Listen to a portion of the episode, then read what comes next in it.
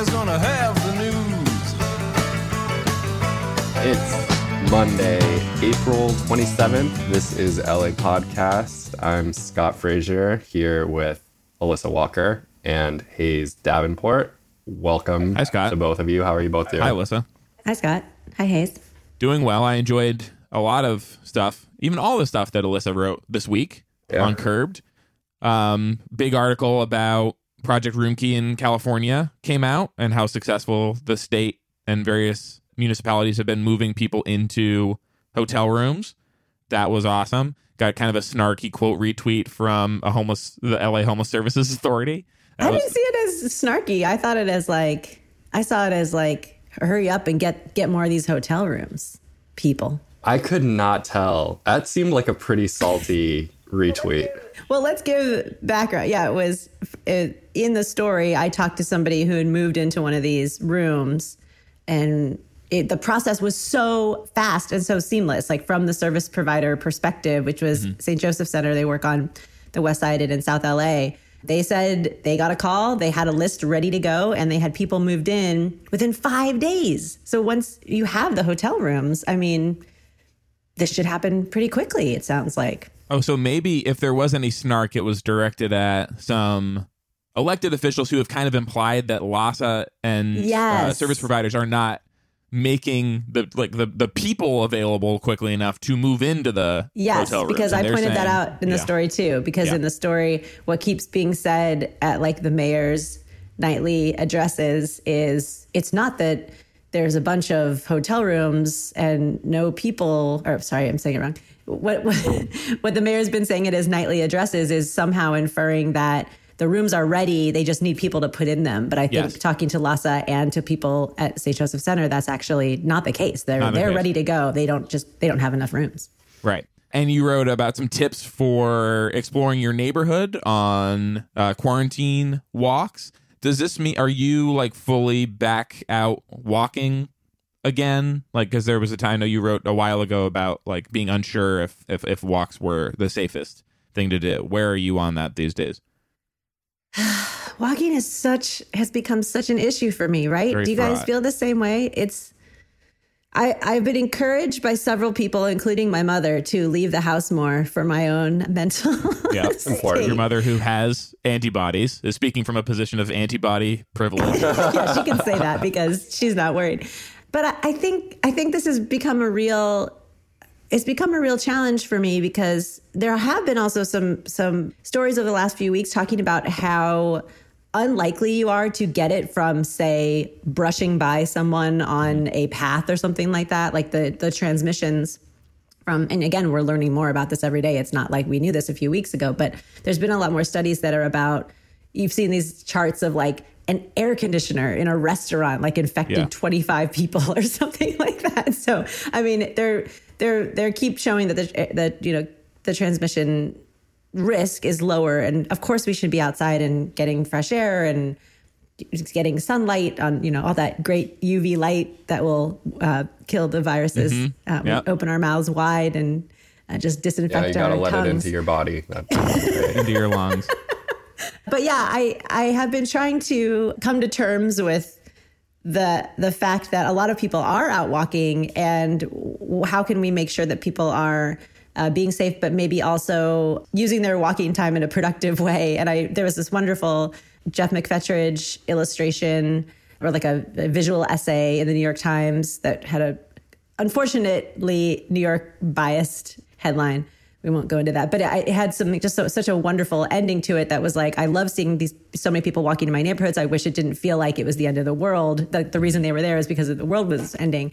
And i think that's what's been really difficult for me too because almost every day someone's like oh i saw something in my neighborhood that i've never seen before and i'm walking to see things that i you know have, have never visited. And it doesn't that make you happy and it really doesn't make me happy at all. And i i am like really sad about it. But then i kind of thought about it and I was like, okay, if people are out walking and we're supposed to stay in our own neighborhood and you want to take a short walk, like here's a few things that to, to think about, or maybe we can get people to have new appreciation for this very ignored public realm and maybe become advocates for their cities and neighborhoods in, in better ways than they were before. So that's my new mission, I guess. But it's it's very conflicting as a as a walking person to be scared to walk and also to see people who are just walking because they're trapped in their houses all day. Right. And then a lot of people can't. walk. Walking is a privilege right now. You can't walk if you uh, have an essential job or if you have a condition that doesn't allow you to be outside or if you have to take care of somebody. So someday I'll write something more about it, but something for people to listen to while they walk. You'll love this segue. We launched our premium subscription. The Sepulveda, the LA Pod Sepulveda Pass is on Patreon, patreon.com slash the LA Pod. Uh, new episode of our bonus show out up there for free with BJ Novak. The show is the 10 where we ask people 10 questions about their favorite stuff in LA. That episode I think is really fun. Uh, we're going to put out another free episode this week with State Senator Maria Elena Durazo. And then everything is going behind the paywall, never to emerge. and so we're giving revenue from this endeavor to commission stories for the website, hire journalists, something that we're going to start doing soon. But we're really excited. We have, I think, almost 150 people that have signed up already for a subscription, and that rules. We're so excited to do stuff for that. And also this week, we're going to take a vote on the first movie we watch for 30 Mile Zone, the show where we watch and talk about LA movies and filming locations and how they got everything wrong or whatever. Let's get into Miss Cove Geniality. Who do we want to award that to this week, Alyssa? And this is actually a good segue into our first big story of the week, I think. Yes, I mean there have been there have been some real heroes in the the COVID era in Los Angeles, and I I think we need to just give a shout out to this completely random list of public interest lawyers that are uh, have that will lead as a segue into our first segment, as you said. So I'm just going to shout them out really quick. Doug Smith from Public Counsel, Craig Castellanet from Public Interest Law Project, Diane Pardo from Housing Equality and Advocacy Resource, Greg Spiegel and Ty Glenn from Inner City Law Project, and Elena Popp from Eviction Defense Network. Now, what makes these all these names so important, Scott? Why, why should we know these these winners of this of this wonderful and prestigious award? I, I mean, it's not it's not every day that misconge- miscongeniality goes to the most shameless group of of lawyers assembled in the city or whatever. These are these are folks who fought very hard and with a great deal of integrity to try and and stop the the city from waffling on its commitment to tenants throughout LA, and and they did that even though it was apparently a completely thankless job. Uh, Well, so I I shouldn't say completely Worse thankless. than thankless. Yeah, you get blamed for it. But no, I mean, so they did. They they they have been, you know, thanked and defended by a number of people. Mike Bonin on the council did did say that the argument that they provided for the legality. Well, let's talk about the, like let- let's offer a little more context Sure. for this. I think for people that don't know. So there was a, another city council meeting this week to review a series of tenant protections, some motions that had been put forward for a rent freeze, and eviction ban, and also to turn rent debt into consumer debt to have it be classified as consumer debt. So it would be like not uh, as much of a legal issue people didn't pay their rent. This was all a pandemic response. It's all stuff that other cities have done. For the most part it's not like uh, super radical stuff that was being proposed. And these lawyers these public interest attorneys which i think is like kind of a fun like shade to just like any other kind of attorney that like like that these are public interest attorneys and other attorneys are not, but it's true. this group of public interest attorneys put together a, a legal memo with a lot of citations, very like beautifully constructed, showing why these tenant protections were were not just legal, but were also morally urgent and would head off huge crises for for, for so many people. So they submitted this memo, and it turned out there was a competing memo that the city attorney's office had put together. The the city attorney is Mike Feuer. This is a position that I think has been framed a lot this week by a lot of council members as like, oh, the city attorney, the, this this objective voice that like can never be wrong. Like anything the city attorney says is literally law. They But also city attorney- the, the the city attorney's office also framed the issue that way themselves through through their own representative at the city council meeting. They said that all they were doing was calling balls and strikes, which was calling balls and strikes. Yeah. So imagine if the like if umpires were elected by fans Yeah. in a vote and had to run for like the political position of being an umpire, maybe like saying like I'll be nicer to your team Yeah. if you elect me.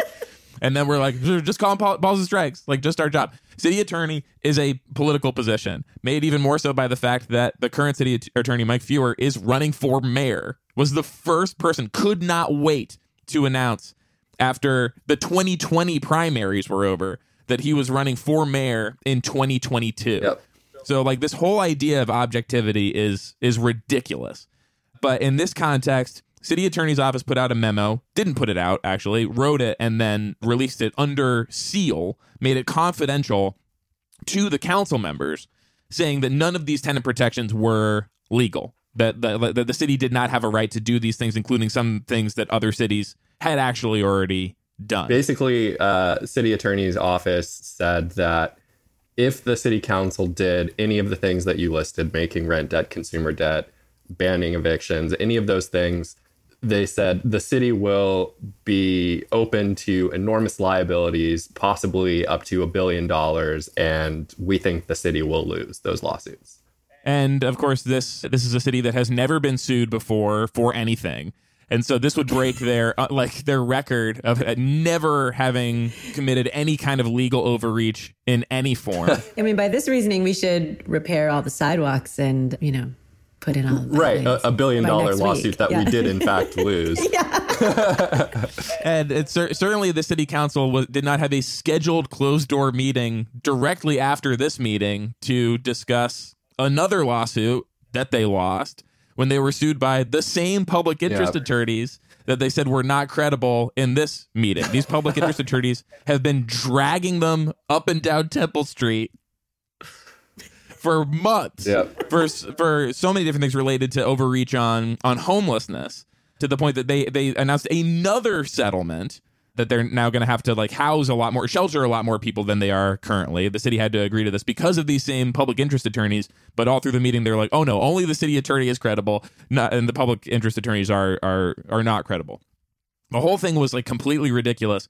But it turned out that even before yesterday's meeting, city council members were using the city attorney's memo to argue to people that they were not allowed to do these tenant protections. Uh, a neighborhood council got an email from Mitch O'Farrell's office. So the, the neighborhood council wrote and said like you should pass these tenant protections, and it's bad that you didn't do this in your the last meeting that you voted on it.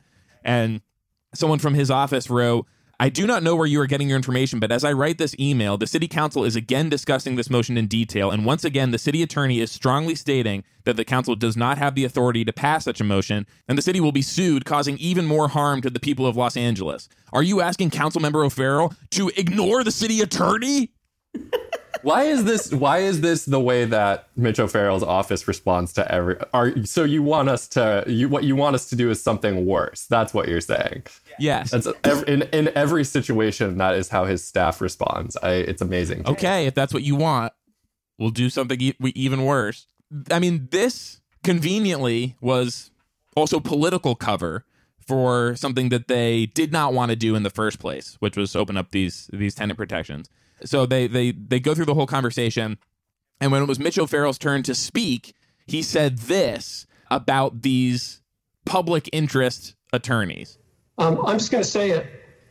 Public counsel should be ashamed of themselves.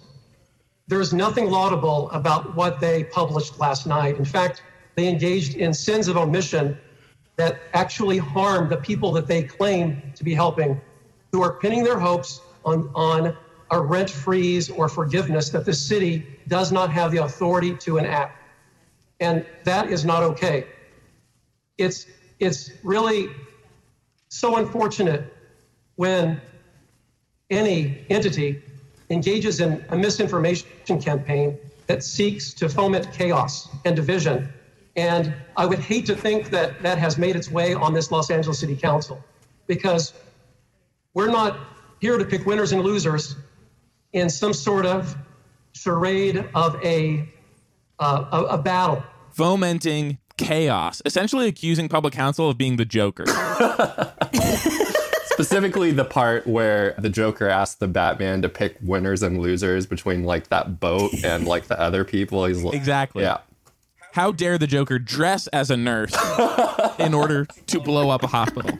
That's essentially what public counsel is is doing by advocating for tenant protections that cities like, for example, Oakland have already done. already done. You know, Mi- Mitch O'Farrell's the the the the cowardice that he has displayed throughout this entire period of of the the COVID nineteen crisis has been really remarkable to watch. I think at this point, well, uh, so there there are two different ways that this meeting could have gone. He could have, I mean, he could have responded to the immense backlash that he faced On this show and elsewhere in the city from people in his district who think that you know, by being the deciding vote against this eviction moratorium the first time it was up before the city attorney memo came out, that he made a crucial error in judgment. He could have responded to those to those claims and said, you know what, I've got another chance at this. I will vote for this eviction moratorium. However, what he actually decided to do was to say, everybody who thinks that I did not act in like uh, as a paragon of virtue in this case and all other cases is the victim of a misinformation campaign by a legal nonprofit working to defend people from eviction.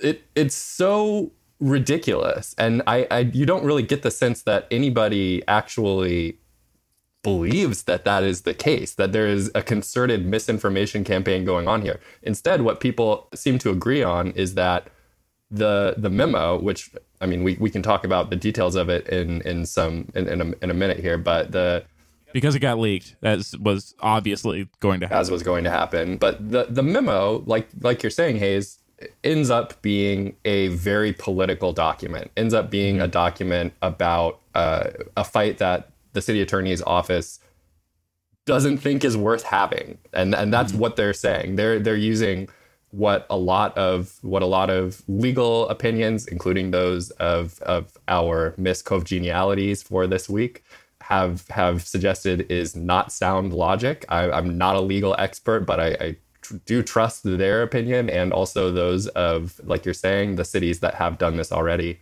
It, it's unfortunate that our city council in Los Angeles was so willing to run for political cover offered to them by the city attorney's office. And very unfortunate that the city attorney's office has been putting their thumb on the scale against tenants every step of the way throughout this process. because when they think something is is worth pursuing when the city attorney's office does feel like a case is worth arguing like for example the right to arrest people who are sleeping on the sidewalk you know because they take it to the supreme court Yep. Who decides not to hear it You know, they So have been you- on the they have been on so like Martin versus Boise. That was Mm-hmm. that was a case where policies that affect the city of Los Angeles were deemed to violate the Constitution, deemed to be uh, cruel and unusual Cruel and punishment, unusual right? punishment, yeah. So violating the Eighth Amendment, then the the violation of the ADA on the massive scale that we talked about in the Willits settlement, leading to that billion dollar street repair that LA is going to have to do over 30 years. Now the 5611 bulky items enforcement, which, like you were talking about, they just talked about during the past city council meeting because they're losing again. And the judge said mm-hmm. that they are likely to lose on constitutionality grounds there. The city mm-hmm. is frequently, frequently doing mm-hmm. things that end up being determined, if not illegal, unconstitutional. And the the remarkable thing is that the city attorney will always go to bat for those unconstitutional policies. Martin versus Boise, they petitioned the Supreme Court saying that the city would become lawless if it were forced to provide shelter for everybody who was sleeping on the streets. They go to the mattresses for these things all the time. And where they want to draw the line is what is probably a legal use of the city's emergency powers to stop all evictions regardless of regardless of the cause until such time as the emergency or crisis has been resolved. And so we, we know that because the, the memo was was leaked. We know what their their logic was. Hayes, do you want to go into that? Yeah, I mean, I, yes, I do want to keep talking about the memo, but I, I want to go on a quick tangent first before we get too far away from Mitch O'Farrell. Also, this week, uh, a group of activists were doing a car protest outside his home, as they've done for, I think, most council members at this point, and the mayor now multiple times, driving around and honking their horns for 20, 30 minutes. And Alyssa, what was the course of action taken as a as a result of that car protest? Someone uh, got their dad called on them. I guess.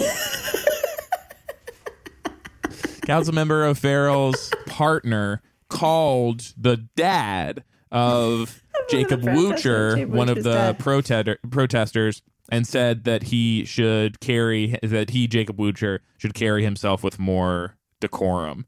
And this is actually the second Who does story we have Who heard calls dads? of uh, a council member O'Farrell or someone in his family calling to essentially tattle on someone. Yeah, tattling. Who Uh, does in this, that? in this case, uh, the person's father, but in the case of Ashley Bennett, a, a, a LAHSA caseworker, uh, their boss. Oh, yeah. is the, That's right. Is, is the story that that the, she heard because she participated in a in a protest. O'Farrell denies having called LAHSA and gotten her fired, but this, I would say, this story lends a little bit of credence to the additional story. That, that calling someone's parent or boss is um is, is, is part yes, of the approach here. if if you have if you have difficulty believing that Councilmember O'Farrell was acting like a petulant jerk, we now have additional data points. I mean, Well, one one other thing too that just really bothered me about that statement was this idea that advocates for people are sowing false hope, right? So Mm-hmm. is advocacy is advocacy creating false hope for people who can't pay their rent by suggesting that you might be able to use your emergency powers to change that situation like how is that it, that doesn't make any sense and and another public interest attorney that i spoke to this week for my story shayla myers who has been calling for the commandeering of hotels to help house people made a great point that like nothing that we are proposing right now is in any way as radical as the shelter in place orders that we're already under as a, a mm-hmm. state, you know, as a, as a nation. But I think that that's a really interesting way to phrase it. Like nothing is off the table right now. And to somehow say that advocates who are pushing for a very progressive vision that would will not only protect people but will save lives and that will Yeah. keep people, you know, in an economic state where they'll be able to take care of their families. That that to me, the opposite is the false hope that we like. The false hope is that we have elected officials that are going to stand up for us and protect us. That's just such a such a weird phrase to pick. it's it's Yeah. very interesting to me. I, I think the the contrast between city council and Congress is really interesting because if you like Congress, mm-hmm. Congress people, senators, they know that they are part of like the, the most reviled public institution. They know that people hate them and like regard them as like inherently villainous, right? And then like in city council, so much energy on their part has during this this entire this entire crisis period where we've had more visibility into what city council is doing and thinking than at any point in time during the entirety of the 2010s so n- they spend an inordinate amount of time praising themselves and one another for like for doing less than i think what what any of us would consider the bare minimum of acceptable action. And they're like ex- they they just seem confounded by the fact that nobody else is praising them in the way that they think they should be praised but Yeah. this false hope I want to get to that. Yeah, go ahead. Because so the big fight was basically Councilmember Mike Bonin, who put forward a lot of these tenant protections, was continually pointing out that when Governor Gavin Newsom put a limited eviction ban into uh, state law under emergency powers, he said explicitly that this did not prevent cities from implementing a more expansive eviction ban when it, like if they wanted to. And his argument was like Governor Newsom said this, it's right here. And the city attorney's argument was basically, no, he didn't. and, and no, we can't do this, Yeah. even though it was explicitly laid out that we can.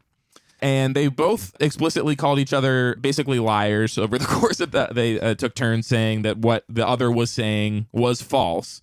None of the, the tenant protections passed except a rent freeze which is now being allowed to pass at the time when the city needs it less than it ever has. Because so it's a freeze on rent increases uh, in a time when already rents are falling. Average rent in LA Right. as a result of this crisis Of and the pandemic, like rents are going down. Like we needed this rent freeze a few months ago when the market was really really hot and rents were increasing way past wages like to try and keep people in their homes. Now we need it much less, so of course now we get it. It's it's like it will save some people money, but this was the least transformative policy that was on the table, which of course is why it was the the one that passed. But in terms of Scott, what you were saying about attitudes and like the ego, I mean, like so much of this just comes down to personality, Yeah. right? And I think someone like Mitch O'Farrell and Gil Cedillo, who is very interesting, flipped his vote Yeah. from two weeks from uh, a few weeks ago when he voted for an eviction ban. Now this time voted against it. These are the kind of people who, if you go outside their house and honk your horn and yell at them, they will do the opposite of whatever it is that you are asking to do And call your dad. and call your dad. Like they do not respond positively to this kind of input. They relish the opportunity to chastise. At this past meeting, Gil Cedillo mentioned, I think for the second time in the last month, he talked about like activists and like t-shirts and slogans and like Oh yeah, that was really that again. Like this, uh, this belittling of the advocates and active. Yeah. Don't advocates, advocates, advocates, but like to to call out and ridicule these people who are fighting for your constituents. I mean, it's so insulting. It, it's just so insulting. It's, But it's he thinks leave of us himself- alone. We know best. Yes. Do not do not try to tell us what you would like to see come out of this policy making body. We are not interested in your input. That's that's what every We're not interested in your false hope. But he, Gil False hope for a better Cedillo, thinks of himself as like an OG progressive. Like he was a Bernie guy in 2016 and 2020. Like it's kind of like a, these kids today, these activists have no idea how they're so much dumber than we used to be when when we were doing it. There was that moment in the last council meeting when Mike Bonin said that Gil Cedillo sounded more like Hillary than Bernie, which you know burned Gil's ass so bad. you know that he hated that. But like that I mean so much more than any like policy or politics even, I think it is just personality. Yeah. That just rubbed them the wrong way. Yeah. And so that's how you get someone like Gil Cedillo to flip a vote is Right. by is by uh, is by protesting about it too much. So he was on that side and he's like now I won't do it anymore. Is that any reason not to protest? No, absolutely not. The, but, the yeah, and and the good point to make here is that now, by virtue of you know the, the, this like wondrous phenomenon of split votes on on motions Yes. before the council, like you can actually more easily hold people accountable for. It's not just yeah, I voted for that thing, but everybody voted for it. It is like you are actually taking a stand one way or another. Yep. And That's a big deal. One of our earlier episodes, Hayes, uh, or maybe a couple times, I remember you talking about how you were jealous of San Francisco with their like mods Yes. and progressives. And and it's Yes. funny because on the same if you're like looking at this on the same spectrum, LA and, and San Francisco, San Francisco did the rent freeze that LA did, except they applied it to all of their rental stock. LA only Yep. did it to RSO units, which had already been done by the mayor. Right. yeah, uh, they extended the the amount of days, Which a is little, good. But yes, Um, But but they they balked at the the proposition to expand that to cover the non RSO units because they felt like that exceeded their their legal authority. I feel like when you're looking now at the LA and San Francisco, like the spectrum of political activism, San Francisco might very well have exclusively moderates and progressives. LA seems to be controlled by a con- conservative bloc that probably makes up like a majority of the council, right? Do you, do you feel like that's accurate? I, I Yeah, I mean, Yeah, go ahead. I, I think they would point to a lot, a lot of national issue. I mean, when you talk about like conservative on the national level, you know, on issues like gay marriage or gun control, there's basically nobody on the council that is not a mainstream liberal on like most of the issues that separate Democrats from Republicans when it comes to like they're all like anti-Trump. I feel like even John Lee, if you asked him, would be like, yeah, yeah I'm not a huge, I'm a Republican, but he wouldn't even say that anymore. He's an right, independent. exactly.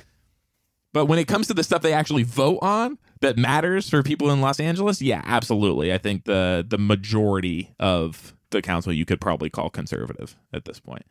We, I do want to mention one other good thing that happened in this council meeting, which was a vote on the right of workers to return to jobs that they had lost in the in the pandemic. Uh, once the once the businesses reopen, business owners are required to go back and rehire uh, based on seniority people that had worked at that business before. I do want to point out uh, that it was narrowed this right of uh, or, or right of recall they call it to event venues with more than a thousand seats, such as stadiums and concert halls, hotels with at least 50 rooms, some companies that operate at airports, and commercial properties such as offices, shopping centers, or factories that employ at least 25 janitorial, maintenance, and security workers. That's pretty specific. Very, very specific. Uh, not a coincidence. I always wonder how you can like write an article about this and not be like, so th- those workforces are represented by specifically two unions. Uh, Unite Here is for hotel and some restaurant workers and like stadium workers.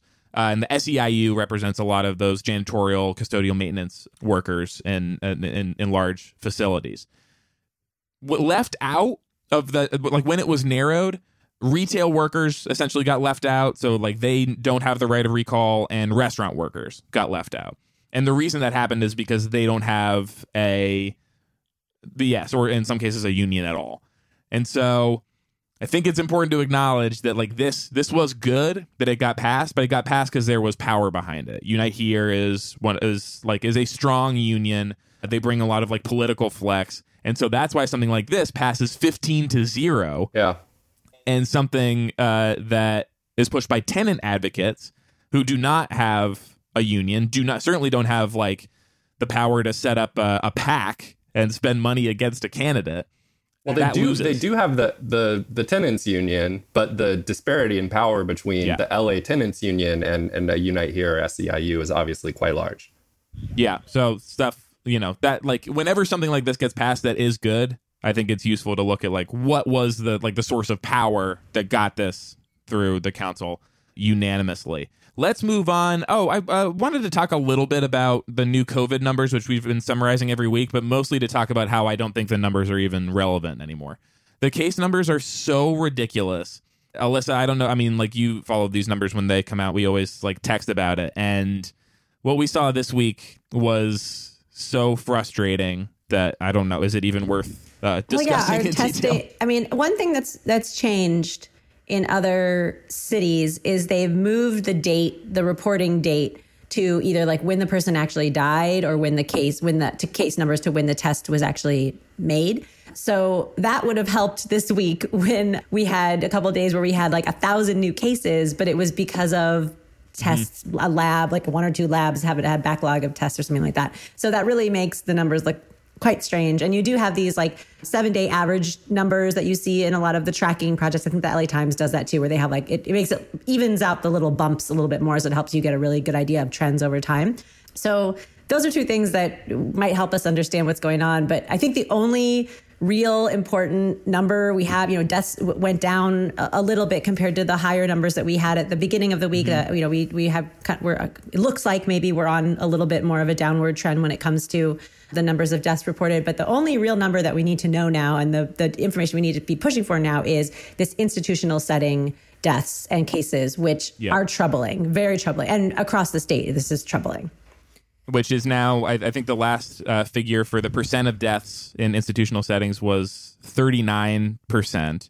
That is a staggeringly huge number, even when you account for the fact that most of the people who are dying are older, are more likely to be in a setting uh, like a nursing facility, but that it also includes shelters, like for people who are homeless, prisons, jails, that all counts. And there is some evidence piling up that where these deaths are mostly happening are in places that had regulatory issues in the like in, in, in the past and issues specifically with infection control. So that is I guess a good reason why those regulations existed in the first place for situations exactly like this. And we seem to be kind of paying the the price for it now. Yeah, I feel like the the I mean, so I've been saying for a couple weeks now that I feel like these the case numbers in particular are more or less junk data. They they they don't Yeah. they don't really enlighten that much, specifically because what Alyssa said, where we don't actually here we're not recording what is the date of the test so that we can actually get a Yeah. sense of what the curve looks like over time. But mostly because the the potential for underreporting is so great. Obviously, there's always going to be some underreporting, but if we're talking about uh, underreporting at a level of maybe somewhere between 10 and 50 times as many people as we know have positively been identified through tests as having this disease actually have it, then it makes it very hard for us to draw meaningful conclusions and very easy to draw meaningless conclusions from that data. The hospitalization, the like people who have coronavirus and have been admitted to an ICU, especially relative to the number of available ICU beds, that data is very meaningful. I don't know that we've systematically started releasing that or getting that information from the Department of Public Health yet. They're reporting hospitalizations that have occurred at any point in time ever and not really mm-hmm. frequently reporting current hospitalizations. That's Yeah, you can see the new numbers. They'll they'll report like a like a number every day, Yeah. and you just have to like calculate that like how many of the hospitalizations are new. Right. But again, same as case numbers, you don't know if this there's some kind of backlog in reporting. Right. Like it's all kept very vague. And what this suggests to me is like, do we have? I mean, if eventually test and trace is what we need to do to like get back to normal, it kind of seems like we do not have the system set up yet to do really robust testing because even the testing that we're doing now appears to like the data appears to be garbage. No, and I mean, Gavin Newsom has said, like, he, the, he was in the news for his volunteer corps that he wanted to have uh, to operate test and trace. But we can compare that to other announcements that he's made during the, the course of the, the pandemic period. The the contract that was supposedly inked for like PPE production with with China, mm-hmm. which who knows what's up with that even but like like Yep. he's he's said a lot of things in a declarative way that we don't still have a ton of insight into the, the progress on them. So as far as test and trace i i don't think that we're any closer today than we were a couple weeks ago I, I do want to say though the the institutional numbers, the, the numbers of people who are dying of this disease in institutional settings is extremely concerning here. I, I've been looking at the like the, the data for people who have died of coronavirus in, in different counties in, in California, and and we've talked about this. Hayes, like mm-hmm. wh- the the gap that is opening up between LA and other counties now, where I think the per capita rate for deaths from COVID in LA County is twice in LA County what it is in Santa, uh, Santa Clara County. So Right. it is substantially different. It still is not on a trajectory like the places that are the worst hit, but it is substantially Yeah. different and worse than a lot of other places in California. When we look at that that number, which is increasing day by day, 40% of people who have died from coronavirus in LA County are in one of these institutional settings.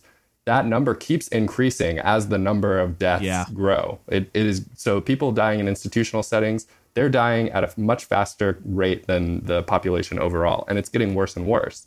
And if we were to remove that segment of the population, then our numbers look a lot more like the rest of California. So we have to wonder like what is happening in these settings. And you're saying mm-hmm. there are regulatory issues there, which I believe is is totally the case, but but it's very dangerous. Like the the the danger is is clear, should be clear and every day as we're seeing these numbers get worse and worse, it should be extremely concerning to to everybody who lives here. Speaking of concerning effects of the pandemic, let's talk about the mayor's proposed budget. We tipped this in our episode last week that it was going to be released on Monday. It was. The mayor in his State of the City promised that there would be a lot of cuts. There were a lot of cuts. Most city employees are taking a 10% furlough, which uh, amounts to uh, 10% less take home pay for doing less work. Uh, a lot of departments were, were cut that you would think could be useful in a, in a pandemic.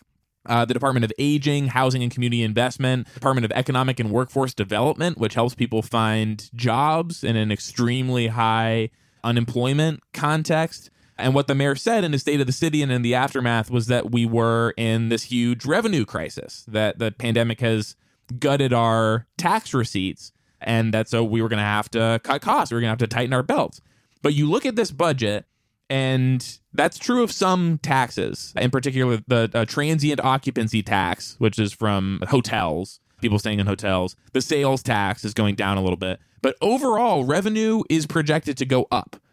Even from not just from last year's like final budget, which ended up getting decreased because of the pandemic, but even from the like proposed budget last year, they're predicting more revenue than that because property taxes they're expecting to take home a lot more. Like, and you compare this to the 2008 crisis where revenue was actually going down. And they, uh, because uh, property taxes were the hardest hit, property taxes are the biggest part of the revenue projection. And since those are projected to go up, revenue is projected to go up as well. So, why is it that we have to make all these cuts in a context where revenue is projected to increase? Is this the trick question? It's because we are paying cops. uh, so, like, basically, what had we talked? We've talked about this a little bit in the past, but the city approved these massive raises for all city employees, and the biggest pay increases are going to the LAPD. Uh, 110 million in police salaries. 35 million uh, in police overtime, bringing their overtime budget to 200 million dollars, which is a record by such a huge amount. It's impossible to even calculate these were deals that were made before the pandemic. People were still predicting a recession. I mean, like they say, like, oh, we had no idea this was going to happen, but like the city administrative officer at the time was like, within the next couple years, there's going to be a recession. Yep. So maybe we should think about handing out these these enormous raises. These raises are being cut into for most city employees who are getting a 10% pay cut in the form of furloughs, but not for the police department who are not getting furloughed. Their civilian employees are getting furloughed, but not officers. And same for the fire department. Uh, the same situation, but way less money when it comes to the fire department. So I guess my question is do you feel like Uh, I mean, as as I do, that these cuts are to some extent being sold on a lie. There's no mention of like our, our our costs have increased a huge amount because of what we're paying our employees because of this deal that we made that we don't want to open up because they'd be really mad. So I mean, they're saying like you you have to make these cuts just because revenue has has fallen. Is this the messaging that you're hearing as well? Am I am I am I crazy? To me, it it's it sounds like something that is very loaded in the sense that we are going into this very uncertain time and it makes it seem like the city will be lawless and we need to make sure that we have cops on every corner to protect us and i have a sense that there will be little pushback from a lot of people in the city who feel like we need to be protected and be safe in this time because who knows what's going to happen. Yeah, the jobless horde will begin wandering the Sorry, street. the evicted, the evicted Yes. horde too. Yes. Yes. Nothing else to do. So we need to increase not the number of police that we have, just their overtime, because of course the police union requested specifically that more cops not be hired and instead the existing cops just be given more overtime. So same number of cops working longer hours to to keep the peace, even though all the evidence that we have, including in LA from the last recession, is that crime goes down in and recession crime is and crime has gone down during this experience too. It's dramatically. dramatically, which is kind of what you would expect from people being locked up in their homes all the time. I, I do feel like the to answer your question, I, I certainly feel like the the premise of the mayor's budget is dishonest. It's uh, it is using the existing crisis. I mean, it, it's it's kind of peculiar when you really think about it because nothing would be easier. I, I, first of all, when you when you shared the the budget with me and you were you were going through and doing analysis of it, I was shocked that they were projecting actual revenue increases for the next several years. Nothing would be easier as you're putting together this budget than to pre- predict a, a flat or declining revenue. Not like anybody's going to check you on it several years later. It- It's if you are if you are of a mind that cuts need to be made somewhere, it, it's fairly easy to come up with a justification for that. So to enact these really stringent cuts against uh, a backdrop of increasing revenue, particularly that going to the police department and fire departments, and everybody else is taking the hit for them. It's hard it's hard to read this as anything other than selling the public something that is different from the reality that that actually exists within the city administration. And I, I think you know Garcetti had one one phrase in particular that I think kind of underlines this. He said so during his State of the City address. He said. We face sh- sharp limits right now, but I draw a red line around the foundation of our common good, those back to basics investments that keep our neighborhoods safe, our streets mm-hmm. clean, our families housed, and our children and seniors fed. So most of those departments are actually getting cut. But the yes. the keep our streets safe part of it is which which is name checked first is presumably a reference to the police and fire departments and the police department. It's definitely not a reference to uh, car crashes, limiting those, or making it safe for people to walk around. No, because that's all getting cut. That's all getting cut. So, but the the saying the the red line around keeping our streets safe is is a very uh, if you think about it on like the way that this rhetoric would be proposed on a national level it's the same way that we would justify increasing a defense budget during a recession as as a country. This is the way that we would say like what you want us to make our our city less safe. Like i i for one am not going to do that as mayor. It's it, it is staking a, a very political flag in this discussion and making sure that whoever whoever wants to question the way that this budget is constructed has to make the argument from scratch that the the the presence of police being, you know, getting these enormous raises is not going to materially affect the safety of of Angelenos, but the, the mayor is not doing mm. that for anybody. Right. And if you want to talk about things like quality of life and for people who are going to be unemployed you know what half the half the population is going to start is going to over the next year be at home more be you know be looking for jobs be you know uh, tra- ch- changing the way they have to shop and feed their families and you know people are really going to need this support structure of a city where transit works and the sidewalks are clear and there's shade being planted. You know, we we're gonna we need we're gonna need to go back to the parks and have the parks be really clean and well taken care of so we can have a place to go outside safely. So this what I'm so afraid of is all these little tiny back to basics type of things are, are they're already getting dropped out. Like I when I was taking my one of my short social socially distanced walk the other day, I filed a 311 request about an overgrown sidewalk because we had so much rain that was like completely impassable and, and dangerous. And I got a reply that like because of the pandemic, we're not doing overgrown sidewalk requests right now. Mm. We're, we're not going to come fix this for you as more people are walking around their neighborhoods than ever. So we're already starting to see this deterioration of the very basic things that we didn't do well before and now they're going to say oh we don't have any money to fix sidewalks. We don't have we don't have any money maybe the right city attorney's office will step in and say that systematic defunding of these street programs will result in some kind of major settlement that the city will have to engage in. The city attorney's office the, the staff of which also got a large raise and this one was not before the pandemic it was after this went before city council just a few weeks ago in the marathon meeting, the 10 hour meeting, and city council was like, "Yeah, we got a little extra money lying around. Let's give it to these these city attorneys that work so hard to get us into billion dollar settlements for virtually everything." Yeah, I mean, I would be honest if they if the mayor was just like, "Look, I we thought that our city employees deserved more money." And these are the ones the police officers that we we we think their work is more valuable right now and so we will not be asking them to give any of that money back. But he doesn't mention that because then people might start saying, really wish you would ask them to maybe postpone that enormous raise for a year. Yeah. And live with the same amount of money they were being paid last year. No cuts, just not significantly more money for this year. How about the same a, overtime budget, too? How about the same overtime budget, or maybe the same the overtime budget of even two years ago, which would save the city ninety million dollars? Uh, that seems like something that people were this brought up more often, people might be arguing for instead of the the cuts that we're uh, seeing instead. Let's move on from the mayor's budget to the mayor's fund. Now, this I'm very excited for. The, the LA podcast text thread has been lighting up over the mayor's fund. The mayor's fund is not an official city sanctioned project.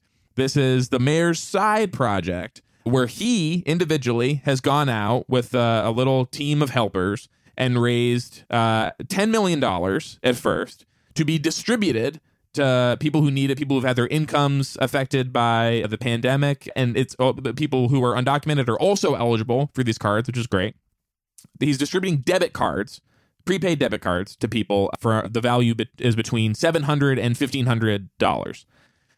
A lot of people wanted to have these cards and they're eventually they cut it off with uh, half a million people applying for 10,000 cards which means it has an acceptance rate much lower than the most uh, prestigious universities in, in the world to get one of these $700 cards earlier this week, the the guy who was running the fund, a guy named Jeremy Bernard, who was an Obama guy, he was the former White House uh, social secretary under Obama, stepped down. And I would say circumstances that were at least vague. Yep. No one really. There was a lot of no comments about about why he was stepping down. From They said running. it was. They said they. So the mayor's spokesperson said he wasn't going to comment on it because it was a personnel issue. Which, if anything, I would say Right. fans the flames of of gossip Totally. even more. And so people were posting their rejection letters from the mayor's fund and saying, I don't understand why I really need this money. I'm not sure why I would be rejected from something like this other than just like bad luck. And oh, also it said rejected. It did not say we're going to be giving out more of these and maybe you can get one then. It said you are straight up rejected from from getting one of these cards. And then Mayor Garcetti went on the the Garcetti show that Alyssa watches every night Every night. did his broadcast that he also releases in uh, in podcast form, and he made this announcement, good news related to the mayor's fund. The original plan was to try to distribute 10,000 of these cards. But because of our next announcement, over the next several days, we will now distribute approximately 15,000 Angeleno cards to help approximately 45,000 individual Angelenos in need. And this increase was made possible because of the largest donation we have received to date into the Mayor's Fund for Los Angeles a $5 million gift from the state of Qatar. Whoa! like, not where I thought that was going. Not where I thought that was going. It's such a record scratch. Oh, from the state of Qatar. Okay. I was like Cool. making dinner. I was making dinner and like the plates like crashed out of my hand and I was like, "Wha- what? And he immediately attempted to like answer your questions like like Qatar. That's interesting. This is normal. He's like, yes, it's totally normal. Here's why. The people of Qatar have helped out this country in other emergencies uh, during Katrina and Harvey. And you pointed out something that I thought was interesting, Alyssa, about those specific relief efforts. yeah, what do what do New Orleans and Houston and LA have in common? Is, is something I think we need to think about. Or maybe they help many other disasters and but they don't they didn't give the money to like the whole country's coronavirus recovery Right. program. Or even the Um, areas that are most or yeah, even hit. somewhere like New York that's hardest hit. So, what do New Orleans and Houston and LA have in common? Any thoughts, guys? now that you mention it, they all produce a lot of oil. Hmm, that's interesting. And they all have global ports. That's interesting. Yeah, that is interesting too. And a lot of like natural gas comes in and out of those ports to other places around the world. And during a week when oil had some interesting ups and downs, mostly downs. so I loved that conspiracy theory. That really scratched an, an itch for me. But like in general, these are you know they're behested payments, which I think we've talked about before on the show, where a public official is going out to people with uh, huge resources and saying, "Please give me money, but like don't expect anything in in return." And a a nation like Qatar has a lot of like business dealings with a with a huge city like LA, including they have investment funds, huge ones. I believe it's like in state investment funds, Yeah, their That sovereign, are- sovereign wealth fund is is very active in real estate. including in Los Angeles. and the richest people in Qatar come to like Los Angeles is a very very popular vacation destination. Beverly Hills, you know, like Beverly Hills, like uh, in, in in August, then in in the summer, it's much cooler here than in Qatar. so that's when when people come here. So there's a lot of like business entanglement. And Scott, you had a theory that I love. Yeah, I think I like Scott's theory. I think. Uh, I mean, so my my theory hinges on something that I'm frequently saying, or or the the question I'm frequently posing on this podcast. When when does Eric Garcetti think that he is leaving LA? And, and I think you know, with with Joe Biden being the presumptive nominee for the Democratic Party this fall, I, I, I do believe that there is potentially something to the, the notion that the state of Qatar might have an interest in showing a very generous, giving a very generous show of support to a high ranking Joe Biden surrogate, particularly and because potential cabinet member. Probably a cabinet member when we're when we're looking at next year if if Biden wins the the general election. Uh, and if if I were Qatar, you know, uh, you can't donate to the Joe Biden campaign. A lobbyist for the state of Qatar tried to do that, and the the the donation was refunded. Obviously, foreign nationals can't can't donate, but what they can do is donate to this nonprofit that is being organized and run, well, quote unquote independent. But look up their address; it's it's in the mayor's office. um, and uh, they they can make a very generous donation, five million dollars. The, the, mayor's fund has existed since Garcetti founded it in 2014. Mm-hmm. In the most recent years that we have their 990 tax forms available, uh, the yes, the 2017 year, go Scott. They they received total revenues of like four, three, and four million dollars. So Qatar has, in a one fell swoop, donated more than the mayor's fund normally gets in a year it's an extremely generous show of support. And, and I'm not sure if we've talked about it in the past, but like they've demonstrated interest in LA city politics before. Two different lobbyists for Qatar and one of their spouses gave max donations to David Ryu in his uh, city council primary.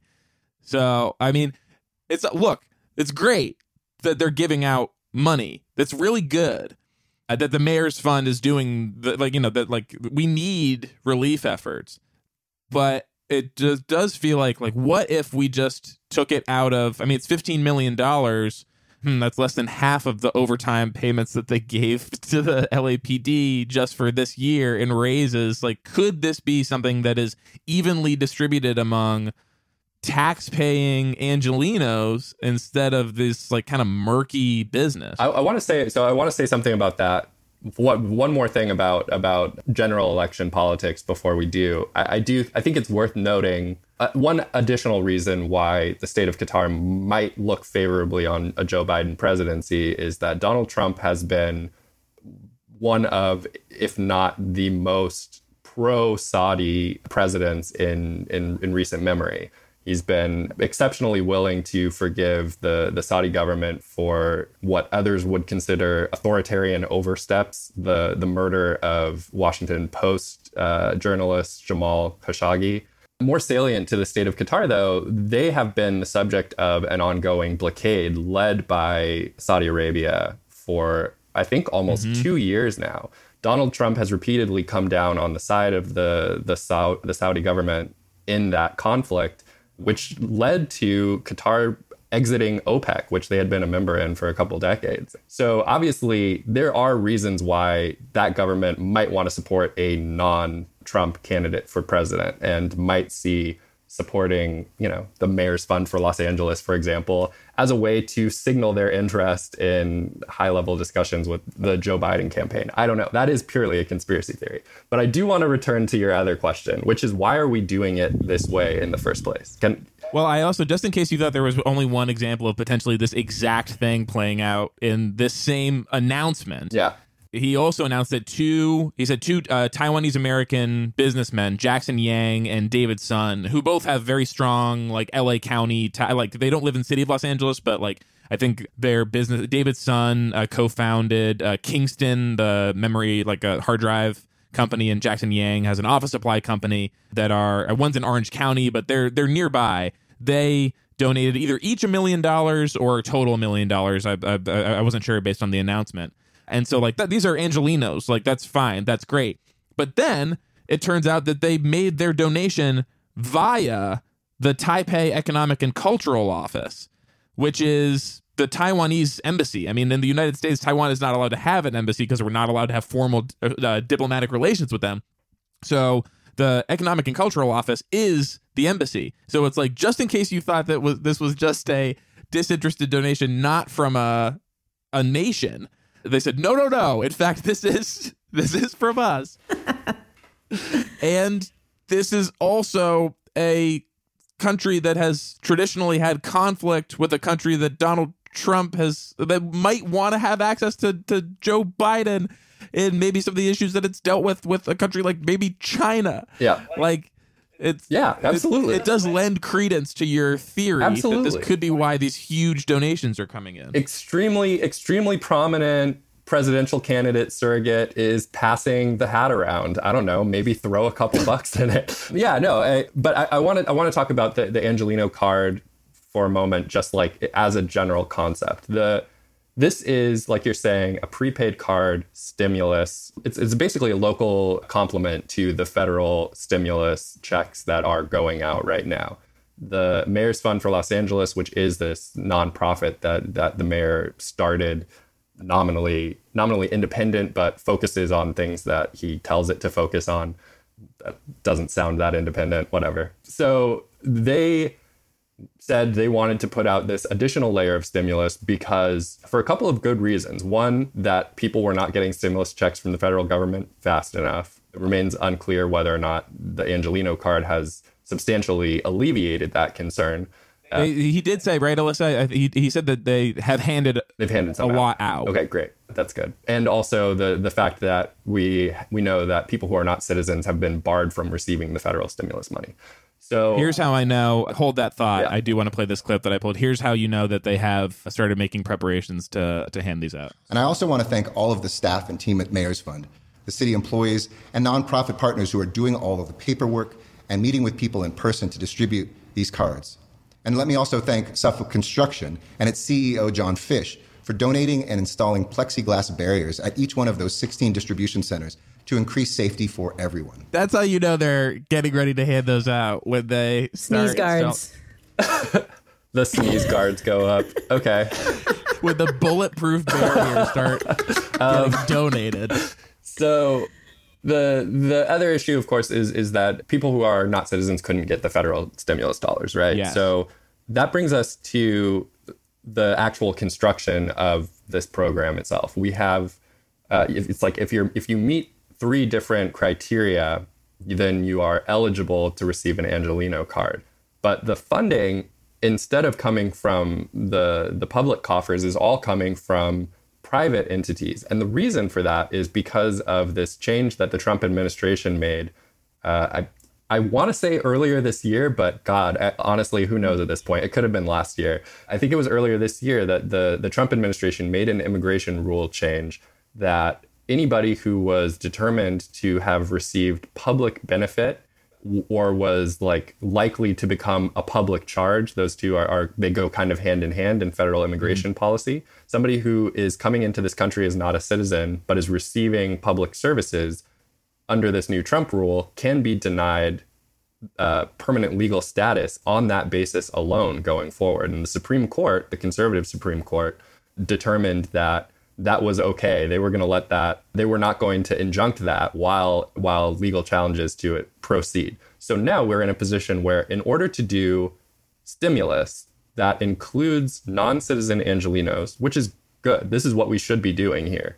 In order mm-hmm. to do that, we need to only get that money from private actors. We've constructed Wow.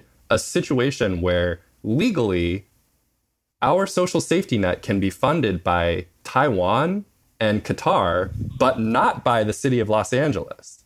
Really? I mean, so you could do it legally, but you would be putting Right. all of the people Yeah. who receive those benefits at enormous risk going Didn't make forward. that connection. And it's and it's really just terrifying. I mean, so I, I think that the question though that we have to ask is the need is clearly enormous. So if you have two groups of people who need this stimulus, you have citizens who need this stimulus and non-citizens who need this stimulus.